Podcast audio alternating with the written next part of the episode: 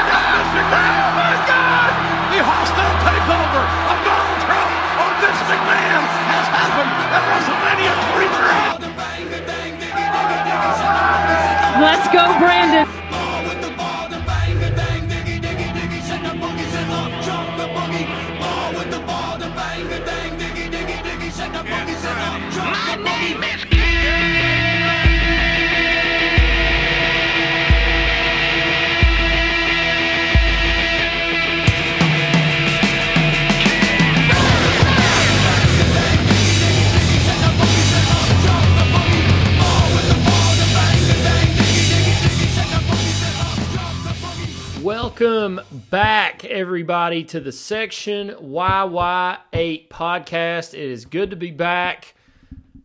There's no Gavin this week.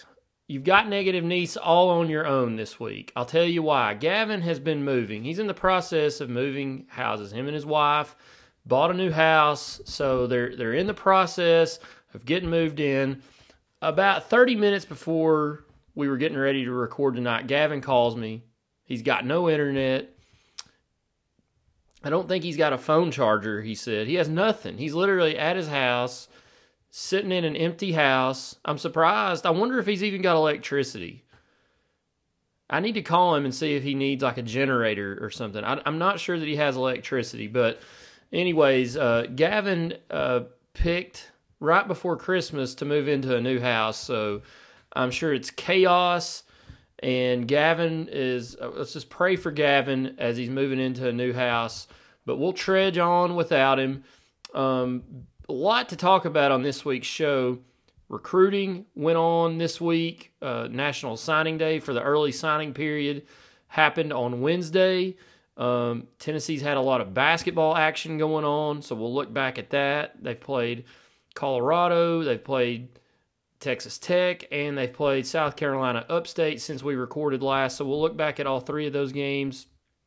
And also, Tennessee's going bowling. We haven't been here with you guys since um, the bowl games were announced, so we'll we'll chat a little bit about them. Tennessee versus Purdue, give you an update on that. We're not going to talk a whole lot about it because I want to save that for the uh, bowl preview show that we're going to do here in the next week or two. So uh, we'll we'll have an update on that. So a lot going on this week, but I wanted to start. You know, I like to rip on Joe Biden, and rightfully so. He says some strange things. It's really weird. I don't know if it's because his cognitive ability is declining with age. Um, he might have some dementia problems. It seems to me like he does. He he doesn't know where he's at. I think most of the time, he's not really the president. Let's just be honest. He's not. He's not the president of the United States. He has handlers. He constantly says, "They told me I can't do this. They told me I can't do that." He's not doing anything. The gaffes that he comes out with, just incredible. I mean, you do laugh at him, but it's also it's sad. It's really sad listening to him. A couple have caught my eye. He had another one this week, and I wanted to play two of them for you. Listen to this gaff, which came from earlier this week. I, I, I don't know the background or the context of what he's talking about, but I'm assuming it's trying to get whoever he's talking to fired up for the midterm elections next year. But just take a look, or sorry, take a listen to what he said earlier this week. Now we look at 2022. I want to tell my Republican friends get ready, pal. You're going in for a problem.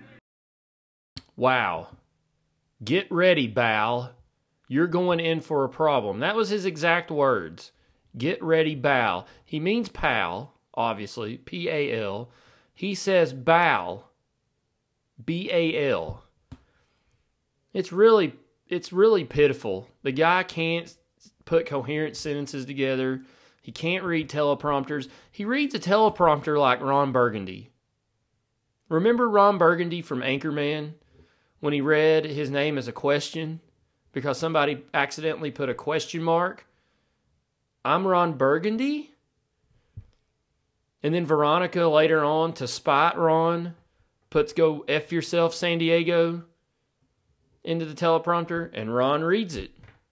This is Joe Biden. Joe Biden is Ron Burgundy reading the teleprompter. Whatever you put in the teleprompter, he will read. The next one I'm going to play for you is even better than this one. If you're done laughing, if you need to, pause to get the laughter out of you.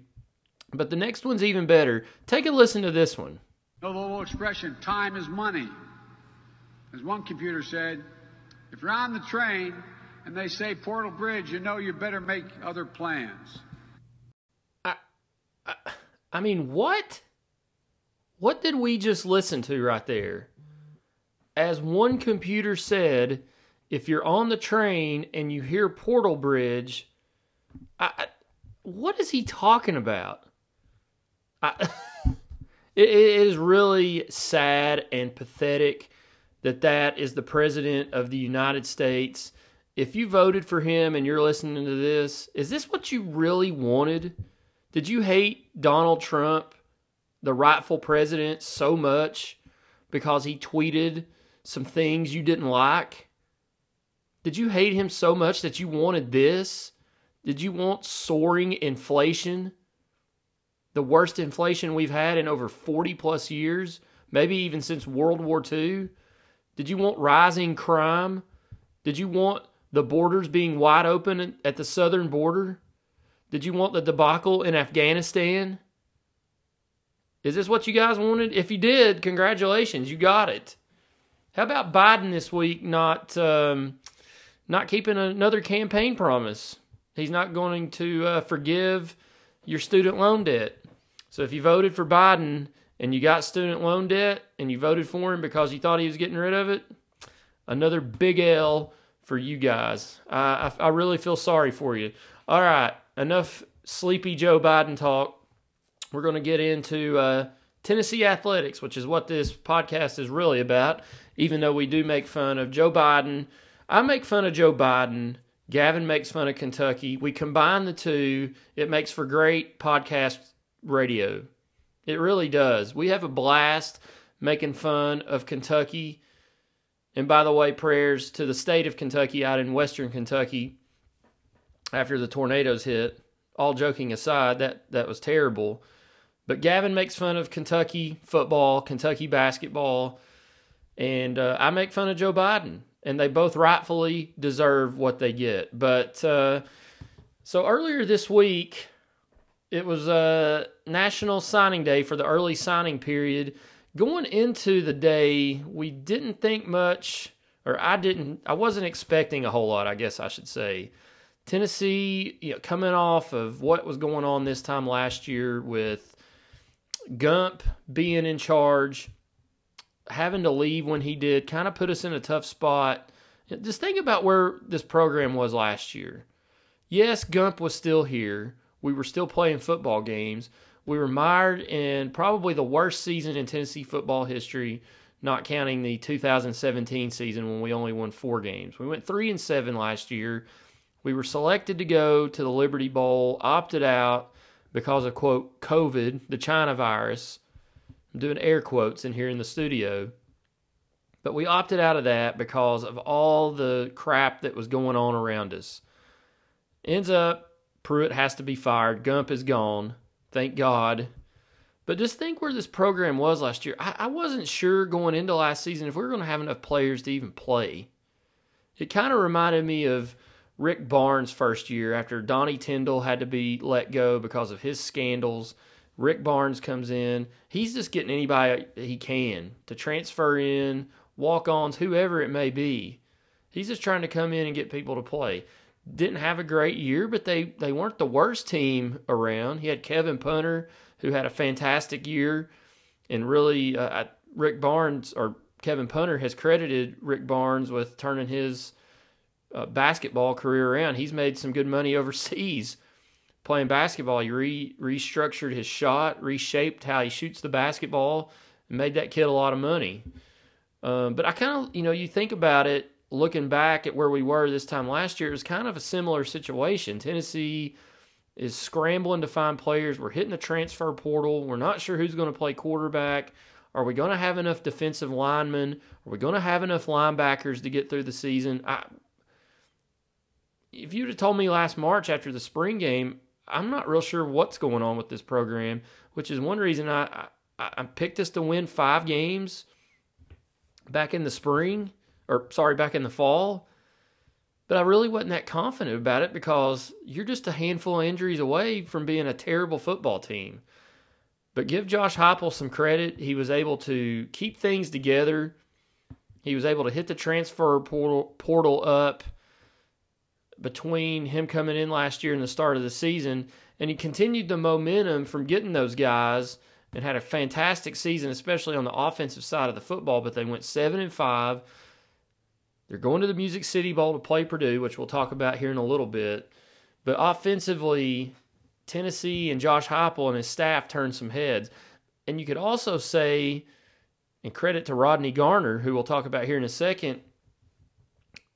I know they gave up a lot of points on defense. That's college football. That's football in general these days. Look at scores in the NFL sometimes. They're really high scoring games anymore. But Matthew Butler on the defensive line, Byron Young on the defensive line this year had really good seasons. And I think a lot of that credit goes to Tennessee's coaching staff, especially Rodney Garner. The guy's known for putting guys in the NFL. And I think that's what you were able to see this week in signing day. Tennessee was able to pull in a couple defensive linemen that I didn't think coming into the week there was any chance we got or any chance we get. The first one was Tyre West. He's a defensive tackle out of Tifton, Georgia. He's a four star recruit, 6'4, 280. He has a national, he's the number 97 overall national player, number seven at his position, and ninth overall player in the state of Georgia, which is known for some really good high school football. He had offers from Alabama, Arizona State, Arkansas, Auburn, just to name a few. Um, going on down the list Colorado, Florida, Georgia, Florida State, um, Kentucky, LSU, Michigan State, Ole Miss, Mississippi State. I mean, he had offers from all of these guys, but he chose Tennessee. Why? Because I think you got two factors Rodney Garner and possible early playing time. Now, I don't know if he's if he's good enough to to play right away or not, but this was a steal. He was committed to Georgia. So we went in Georgia's backyard, which uh, Tifton, Georgia, looking at the map here, is kind of down toward southern Georgia. But that was a big, big steal for Tennessee there because that's how you win. What I know it's offensive, it's an offensive game now, but you win in college football with interior linemen, offensive and defensive linemen. The next one was kind of a late one this sat on well, this afternoon. This is Wednesday night.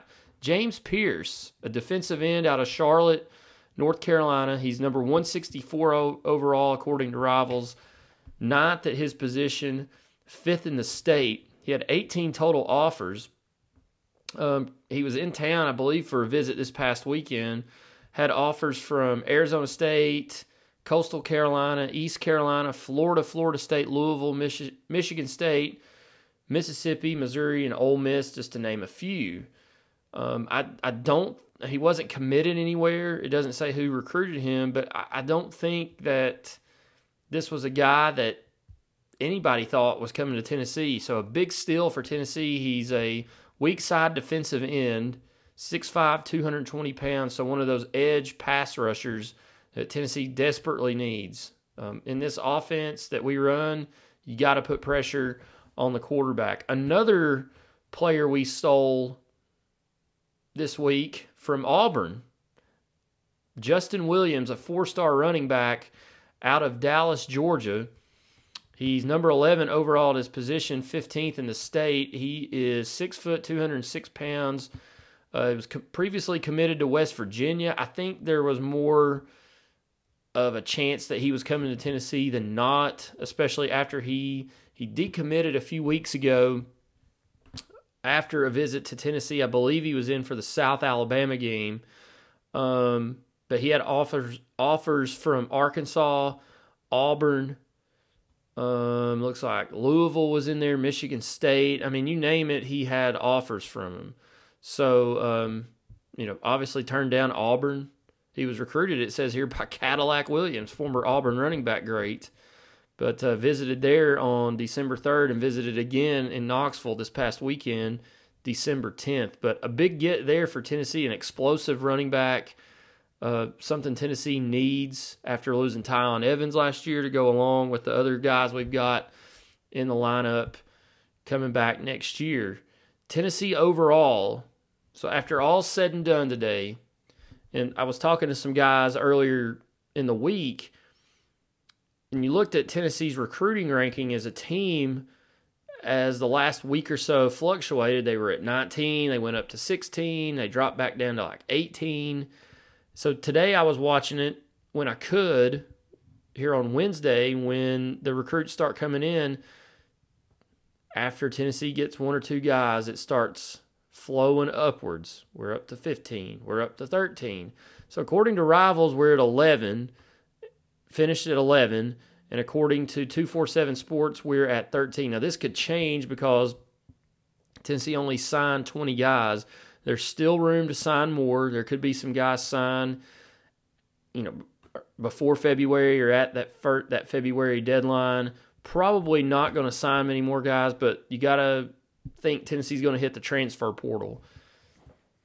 You know, there's plenty of opportunities to play right now at Tennessee, and there's got to be some guys out there that possibly want to come here. So we'll see what Tennessee does as far as the transfer portal goes. But I think overall, an excellent first year for Josh Heupel and his coaching staff. While it's not as highly rated as some other SEC schools, I think it was still a very good class for Tennessee considering where we were this time last year, like I said earlier, this program was a mess last year. So coming in where we're at right now, I think it's fantastic. Looking at the rest of the rankings in the SEC, you've got now this is nationally. Alabama comes in at one, obviously every year. Texas A&M two, Georgia three. The next team in the SEC is Kentucky. Gavin School comes in at tenth nationally. When have we ever seen that? And then Tennessee's 11th, followed by Arkansas at 12, Mississippi State at 13, future SEC member Oklahoma at 14, and Auburn at 15. They're down a little bit in recruiting this year. Other SEC programs you see is Missouri at 18, South Carolina at 21, LSU at 27, Ole Miss at 31. Lane Train struggling a little in recruiting, not where they want to be, obviously. Florida, this was an interesting one. They've had a lot going on down there. Coaching change, players leaving. I saw Emory Jones left earlier this week. They've lost some other players. They were in the 70s earlier this week in recruiting. Now, after they've signed some players, which it looks like they've only signed 10, they're at number 47 nationally. So, all things considered, I think Tennessee had a really good day. I'm not going to call it just excellent. Like I said earlier, it was probably a wrong choice of words. But considering where everybody else finished around them, I think it was a very good day for Tennessee. We'll see what Josh Heupel's able to do in the transfer portal coming up over the next few weeks. But Tennessee's going to turn their attention to the bowl game, and we'll talk about that later. And um, just continue the positive momentum of this program. Hendon Hooker's back. Tillman's back at wide receiver. So a lot of positive momentum. And I know Gavin and I will talk about this later on I, when he's back, but I saw some projections already for next year. Tennessee's going to be favored to win nine of their games next year. So we play 12 games next year. We're going to be favored to win nine. You're obviously going to be favored to win the non-conference games. But we go to we go to Pittsburgh. That's a game we're going to be favored in. We're going to be favored when we go to LSU more than likely. Who knows what LSU will be like under new head coach Brian Kelly, but there's a lot of positive momentum going into next year. And when you go off of just the projections and what games Tennessee are favored in next year, we're going to be favored in nine of the 12 games. You're obviously not going to be favored against Georgia or Alabama. But all the rest, I think Tennessee's got a legitimate shot to win. Obviously, other programs did a lot for, for themselves. South Carolina's added former Oklahoma quarterback Spencer Rattler, and a tight end came with him from from Oklahoma. Could South Carolina be better? I don't know that he has anybody to throw the football to or anybody that plays defense. But South Carolina got a little bit better as the year rolled along, even though they didn't really play anybody. That's a team to keep your eye on the e- in the East. Kentucky's a team to keep your eye on in the, in the East. They've won eight or nine games the past few years in a row. They're recruiting a lot better level. I mean, obviously this year they've recruited at a very high level. They're tenth, so other teams besides Tennessee had a good day, and and other teams to keep your eye on. But just looking at Tennessee's schedule next year, we're going to be favored in a lot of games. Tennessee has a legitimate opportunity next year to win eight, nine football games. A lot can change between now and the start of next year, and we'll see how that goes. But just looking at it right now on paper, nine games is very achievable and very doable for Tennessee football next year. So we'll obviously talk more about that as the weeks and months go on, especially when Gavin's back, want to get his take on it. We'll obviously talk more about that. Let's get into Tennessee basketball real quick before we get out of here. Tennessee has played three games since we last recorded. They played Colorado out in Colorado, won that game 69 54. Then they went up to Madison Square Garden and lost to Texas Tech in overtime 57 52 in the Jimmy V Classic. Then came back to Knoxville, They've actually played four games since we recorded last. I forgot about this one. They played UNC Greensboro this past weekend, won that game 76 to 36, and then beat South Carolina upstate from Spartanburg, beautiful Sparkle City, Spartanburg, South Carolina. Won that game 96 to 52. Shout out to all my Spartanburg friends, my pretty much my second home over there. I'm known in many places, but Spartanburg, I'm I'm very well known. I'm very well received there. Spartanburg citizens love me. They always ask when I'm coming around. So I'm there quite often, a couple times a year. I should be there soon, hopefully around Christmas time. So if you're in the Spartanburg, South Carolina area listening to this, I'll be over there. I'll announce when I'm there. And if you're there, hit me up. But um, Tennessee basketball went out to Colorado a couple weeks ago, and I thought they played a really fantastic game. I went back and watched this game after it happened because I didn't get to watch it live.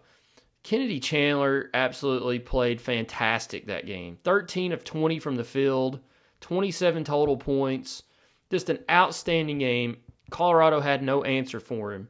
Vescovi that game had, th- er, sorry, Vescovi, 13 points. John Fulkerson chipped in with 10 that was a fantastic game for Tennessee because every time Colorado made a run, it was Tennessee's first true road game, if you think about it, since two years ago. Because last year, yeah, they played on the road, but there was hardly any fans in the stands because of the silly China virus rules.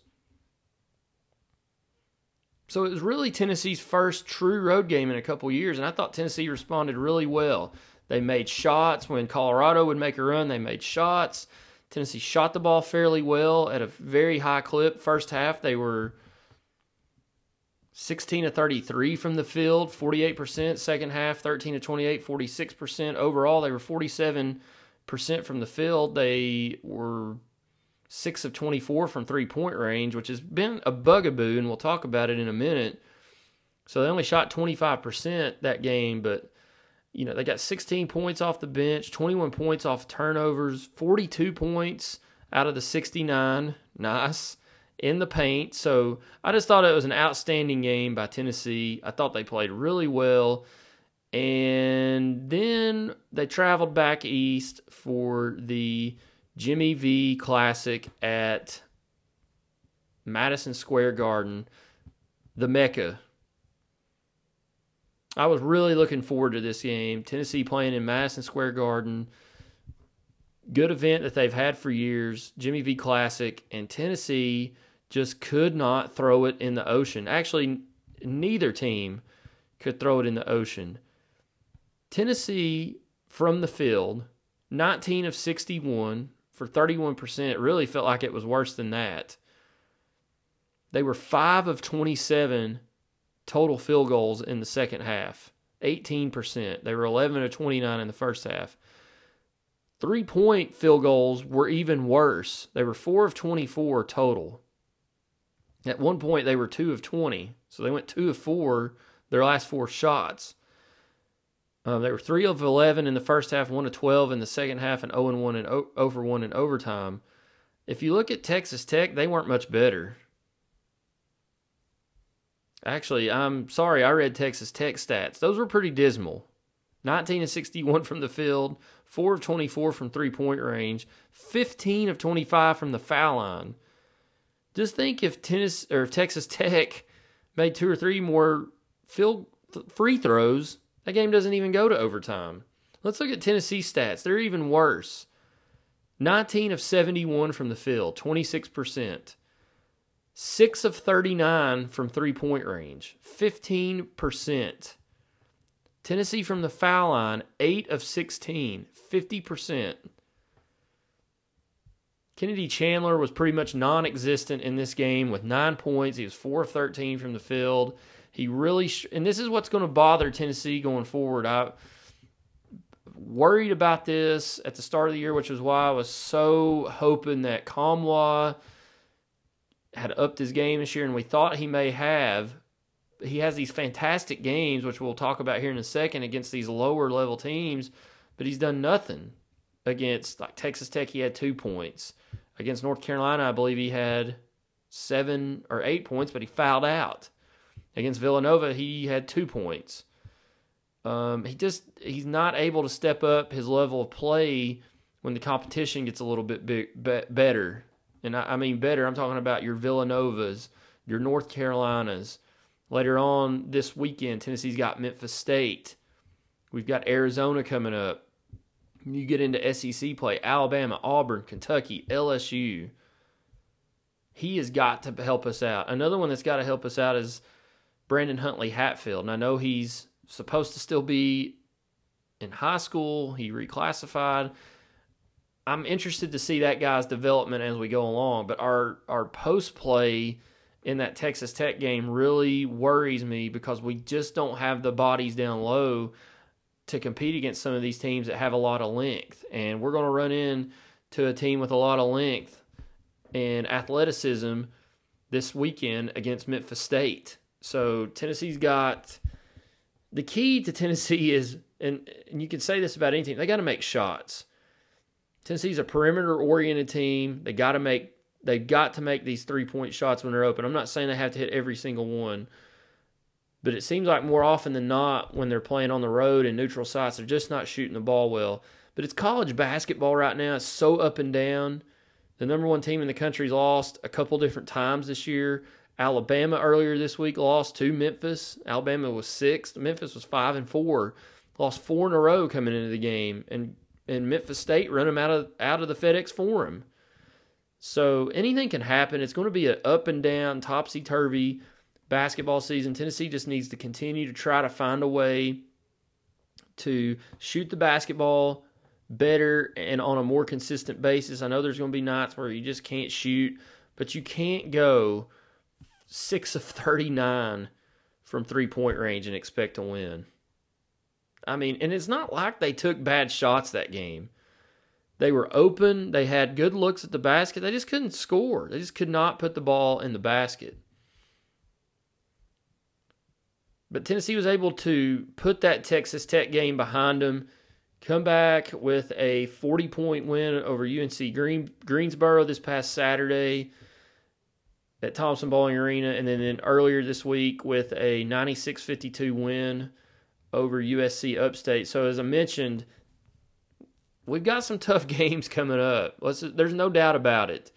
Tennessee's toughest stretch of basketball is right ahead of them.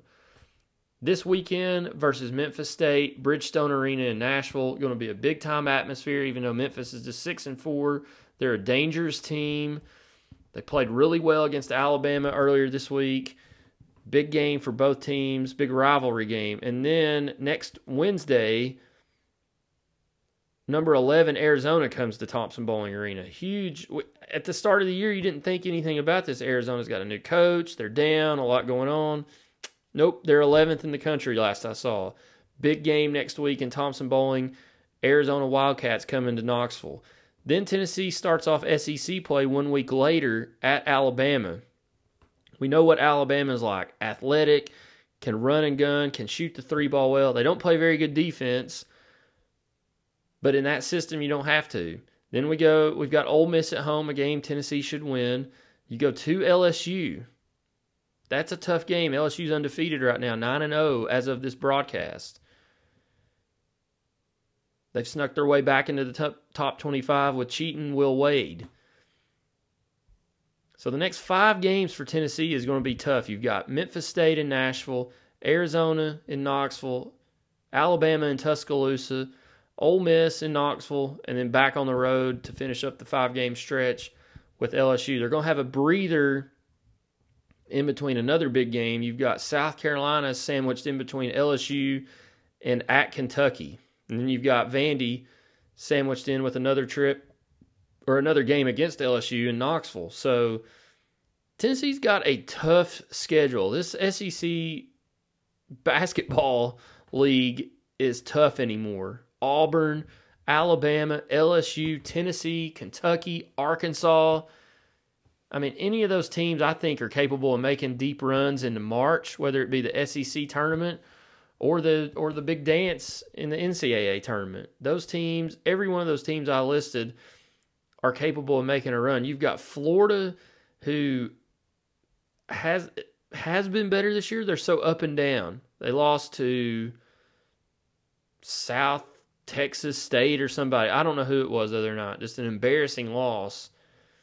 Game start that game started at like five o'clock. I can't remember who they lost to, but tough games coming up for Tennessee. They've got Texas later on here in a few weeks in late January. That'll be a big game down in Austin, but tough five game stretch coming up for Tennessee basketball. We'll see how they do. All right. As I mentioned earlier, Tennessee's going bowling again, not not bowling like the person, but bowling as in a football game. Tennessee versus Purdue in the Music City Bowl. We've not been here since it was announced. We've not been with you since the, the game was announced a few weeks ago. Uh, a game Tennessee has every opportunity to win. I think it, it's a matchup that yeah, it's it, it's a tough matchup. Purdue's eight and four. They've got a couple nice wins this year over over Iowa and I believe Michigan State. So uh, they had a pretty good year, and Tennessee's had a great year also. It's two high powered offenses. Now, I will say that it was announced earlier that, and I'm trying to find it here, Purdue's top two players have opted out of the Music City Bowl wide receiver David Bell and defensive end George Carla Karlaftis. I don't know how you say it. They've opted out of the bowl game to prepare for the NFL draft. Um, Karlift Karlaftis, my God, however you say it, according to what I'm reading, is a havoc wreaking defender projected to go inside the top 10 in April's draft after capping a stellar career at Purdue. Despite missing all but two games in 2020, he accounted for 94 tackles, 13 sacks during his career. 6'4", 275 pound edge prospect appears to be a can't miss prospect at the next level. You'll hear his name early on on day one. Um, it also says quarterback Hendon Hooker for Tennessee will definitely have more time to throw now. Um, it says Bell was a dynamic or is a dynamic offensive weapon for Purdue. He caught 93 passes for 1,286 yards and six touchdowns. This year, uh, during his career, he caught 232 passes for 2,946 yards and 21 touchdowns. Um, Tennessee's catching a break in this um, in this game, missing those two guys. They're they're good football players, and uh, Tennessee's missing missing or getting a golden opportunity to take advantage of that. Um, Tennessee will be without Alontae Taylor in the game, but so far he's the only Tennessee player that I've read that has opted out of the bowl game um, against Purdue here in a couple weeks. So uh, Hendon Hooker announced last Sunday that he was coming back. So big get for Tennessee. Hendon Hooker is not leaving. He'll be back next year to build on what was a fantastic campaign. Cedric Tillman announced he's coming back at wide receiver. Another big keep for Tennessee as they look to build on the momentum for the direction of the football program. So, a couple news and notes, and it's not even dealing with current Tennessee players or coaches. But I saw this story and I thought I would share it with you guys. And by the way, in the Music City Bowl, Tennessee started as a three point favorite. It's gone up to four and a half point favorites for Tennessee. So Tennessee will be the designated road team in this game. Uh, be interesting to see what uniforms we wear. Like to see those those uh, all white stormtrooper jerseys. Or I wouldn't mind the orange pants either. But we'll talk more about this as we go on. Section YY8 will be the Section YY8 podcast crew will be, minus Gavin, will be at the Music City Bowl in Nashville. We'll uh, let everybody know where we're going to be at as we head out to the Mid State to watch the Volunteers take on the Boilermakers at Nissan Stadium.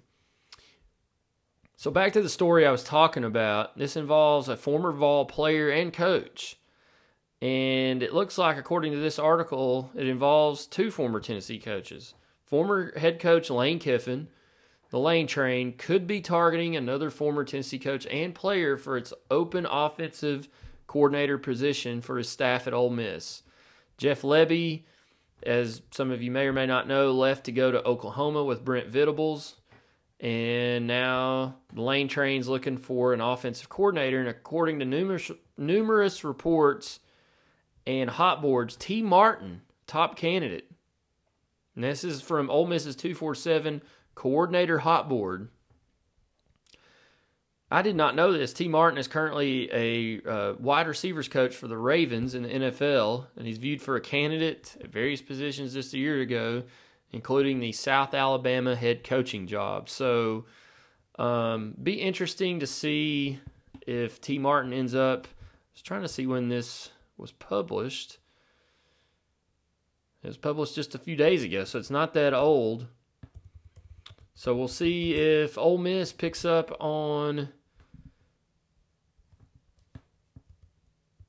Tee Martin. It'll be interesting to see. Another, this is Tennessee basketball news, and this was a weird story when it came out earlier this week. I, I didn't know, I, I didn't think it was real when I first saw it, but it is, and of course, it's just speculation. But the son of former or former, the son of current NBA star LeBron James, Bronny James, has supposedly talked to folks, mentioned that he's interested in coming to Tennessee. For those that don't know, he's a guard at Sierra Canyon High School in Los Angeles. He is a four star prospect and the 38th overall player in the class of 2023. Still a long ways away from him coming in here. Uh, but there was a report that came out Sunday that got a lot of conversation going on social media. Look, whether you like LeBron James or not, this really isn't about LeBron James. In my opinion, this is about Tennessee basketball and does this kid fit into our program or not? Um, I was reading more about this earlier this week. He's basically off limits to the media. He's not even put out a list. This is just a list of teams he's believed to have interest in, and it includes Duke, Ohio State, and Texas, among many others. But the the four that were named were Duke, Ohio State, Tennessee, and Texas. That says a lot about the Tennessee basketball program and what Rick Barnes has been able to do while he's been here. That LeBron James' son, who is a very highly sought after basketball prospect, his name is I mean, he's on ESPN, his name's out there all the time. He's LeBron James' son. And I think that says a lot about what Rick Barnes and Tennessee's been able to do in the time that he's been here that we're able to get looks from players like that. Think of the exposure Tennessee basketball would have if LeBron James' son comes to Tennessee. LeBron James is going to come to a game or two in Knoxville when he can. If he's not playing, if he's off, he's going to come to a game in Knoxville. There's going to be a lot of media exposure, a lot of ex- exposure in general to the Tennessee basketball brand if LeBron James' son comes here. Is he a fit for the program? I don't know. I don't know enough about him. I'm sure Rick Barnes and his staff will do their work. He seems like he's a, a, a guard, which Tennessee has done a really good job of recruiting that position and developing that position over the last few years. If he was a post player, I would have my doubts about him coming here because besides Grant Williams and maybe Admiral Schofield, uh, Kyle Alexander, maybe, have we developed anybody since that team at the post position? I don't think we have. The guys over at Vol Basketball Fever podcast mentioned this earlier last week in their episode. There's been a lot of swings and misses by Rick Barnes and his staff. You can't just say it's Rick Barnes and his staff as well at big men. Derrick Walker, DJ Burns, where are those guys? Uros is a complete waste of space down low for Tennessee. He's looking to pass or get rid of the ball. It's like a hot potato in his hand. He can't dunk. He's seven foot five and can't dunk it. But if he was a post, if Bronny James was a post player, I would have my serious doubts about him coming to Tennessee, even considering Tennessee. But with him being a guard wing player, don't put it past him coming here. Rick Barnes has a track record of developing those guys at a really high level, putting them in into the into the league, into pro basketball somewhere. Kevin Punter was a player I mentioned earlier. That guy wasn't going to play pro ball until Rick Barnes got here. Just face it. He's put other guys in the pros. Jordan Bone, Jordan Bowden, Keon Johnson, Jaden Springer. I mean, just in his short time in Knoxville, he's been able to to help some guys get to the next level, whether it be the the G League overseas or the NBA. There's some guys making some money. Grant Williams is a post player. Yes. Kyle Alexander's playing G League. Yes. Yves Pons scored his first basket for the Grizzlies the other night. So just think about the guys Tennessee's put into the in the pro ranks the last few years. They're mainly your guard slash small forward type player. Tennessee's got a lot of work to do developing big men, which is why it's such a key to see how Brandon Huntley Hatfield develops over this year and going forward. I think he's definitely a guy that can be an NBA type player one day, but we'll see if he can or not. All right, a couple shout outs before we go. A lot of listeners of the show have been wondering where we were at. I told you Gavin's been out. I was waiting on Gavin last week, wasn't able to record because I waited too late for Gavin and uh, wasn't able to get him in. So I had to come back this week because everybody's asking, when are you going to record again? When are you going to put one out? So I, I felt obligated to put this out. I had to put it out for the people. It's why we're here. We're here for you, the people. A couple shout outs. I want to give a shout out to some people. Dustin Parker, listening to the show. He asks about it every week, listens every week. Shout out Dustin Parker for listening. Um, also, Joey Cox. Shout out Joey Cox, longtime listener of the show. If we can just get him figured out how to subscribe to the podcast, maybe he won't have to text me every week and ask me when it's published. For those that don't know, you can subscribe to the podcast on Apple or Google, or you can go to Podbean and it'll send you direct. It'll send a message to you direct to your phone, a push notification. Anytime I publish this thing, it'll pop right out. Also, shout out to Brett Stanton. Brett Stanton, listener to the show, finished second in our college pick'em group. So I do a college pick'em group. My uncle puts it together. There's 50 players, give or take a few every year. Brett went through the entire season, worked his way up the ladder, finished second. It actually came down to the USC California game, last game of the regular season, Pac 12 after dark. I believe that Brett picked USC, and the guy that ended up winning picked Cal. Cal ended up covering that game. Brett lost. He would have tied for first if USC would have won, but USC sucks this year and they let Brett down. But anyways, fantastic season for Brett. He went 97 and 74, finished second. Uh, only two games out of first. The the winner of the league went 99 and 72. My team, Section YY8, we struggled the last two weeks of the season. Had a great year. I was just a couple games out of third, out of finishing on the podium. The last two weeks, we uh, hit a brick wall and went six and 20, and finished 88 and 81 on the year. Still a good year. Big Montana was right behind us. We finished seventh. Big Montana right behind us in eighth with an 88 and 83 record. Um, let's see if there's any other listeners on the show. Redneck Jedi's 84 and 87 finished 21st. Bookie 88, another listener of the show, finished 20th, 85 and 84.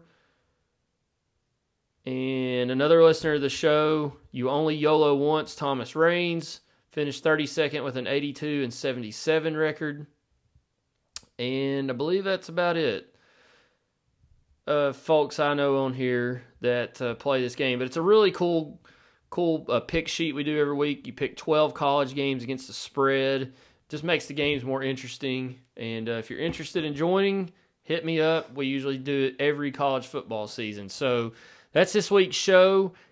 I hope that Gavin's back next week. We got to have Gavin back on the show. I've got a lot to, a lot of questions for him about moving into the new house, what he thinks about recruiting, what does he think is going to happen in the in the Music City Bowl coming up. So we'll talk about that. Got to get him back next week. So if you see Gavin, you know Gavin, pressure him into getting moved into his house. Tell him to get his Christmas tree up or tell him not to worry about it. Get his bed, get his kitchen hooked up, get his bed installed, and then get back on the show. We need him back. But we'll be back next week to talk Tennessee basketball. We'll look back at their game against Memphis State in Nashville over the weekend. We'll look ahead to Tennessee. More talk Tennessee versus Purdue in the Music City Bowl. So um, it's a busy time of year. Football is technically over until the bowl game, but there's still a lot of news and notes going on with Tennessee football, recruiting, bowl game coming up. What's Tennessee got to look forward to in the off season? We'll talk about all that and more coming up. But I appreciate everybody always listening to the show. We're getting more and more listeners. We're steadily working our way up. If you're new to the show, appreciate it. Tell all your friends about us. There was some drama within this silly Vol Twitter group last week. And I won't mention names, but just a terrible tweet was put out by a certain member of Vol Twitter. Very offensive to folks in the mid state, West Tennessee, that were affected by the tornadoes. That guy's on another podcast. Apparently, another Tennessee podcast. Apparently, that podcast fired him, um, but still, just not a good look. So, if you're looking for a podcast to to stay tuned to, that you're going to enjoy. We're not going to belittle people except Joe Biden and Kentucky fans. Then this is our show. So if you're new to the show, if you, I saw some guys tweeting the other day that they can't find a good Tennessee podcast, and I had to send the guy a message. I was like, "You're following us. Why aren't you listening to the show?" He never responded. But um, appreciate everybody listening. Spread the word if you're listening to the show, I know it's a little boring with me on here. It's better with Gavin. It's better with guests. Gavin left me hanging so late that I couldn't find anybody to uh, help out this week. But yeah, if you're looking for a podcast or you know somebody looking for a Tennessee podcast, spread the word. And we'd be uh, happy to have you guys listen in to us each and every week. All right, Negative Nease here in the Section YY8 studios. That's it for this week's show, and we'll see you guys next week here on the Section YY8 podcast. I was dancing with my darling to the Tennessee waltz when old friend I happened to see. I introduced him to my loved one. And while they were dancing, my friend stole my sweetheart away. I remember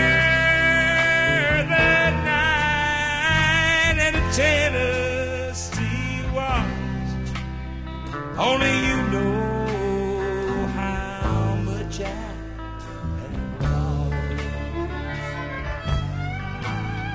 Yes, I lost mine, darling, the night they were playing the beautiful See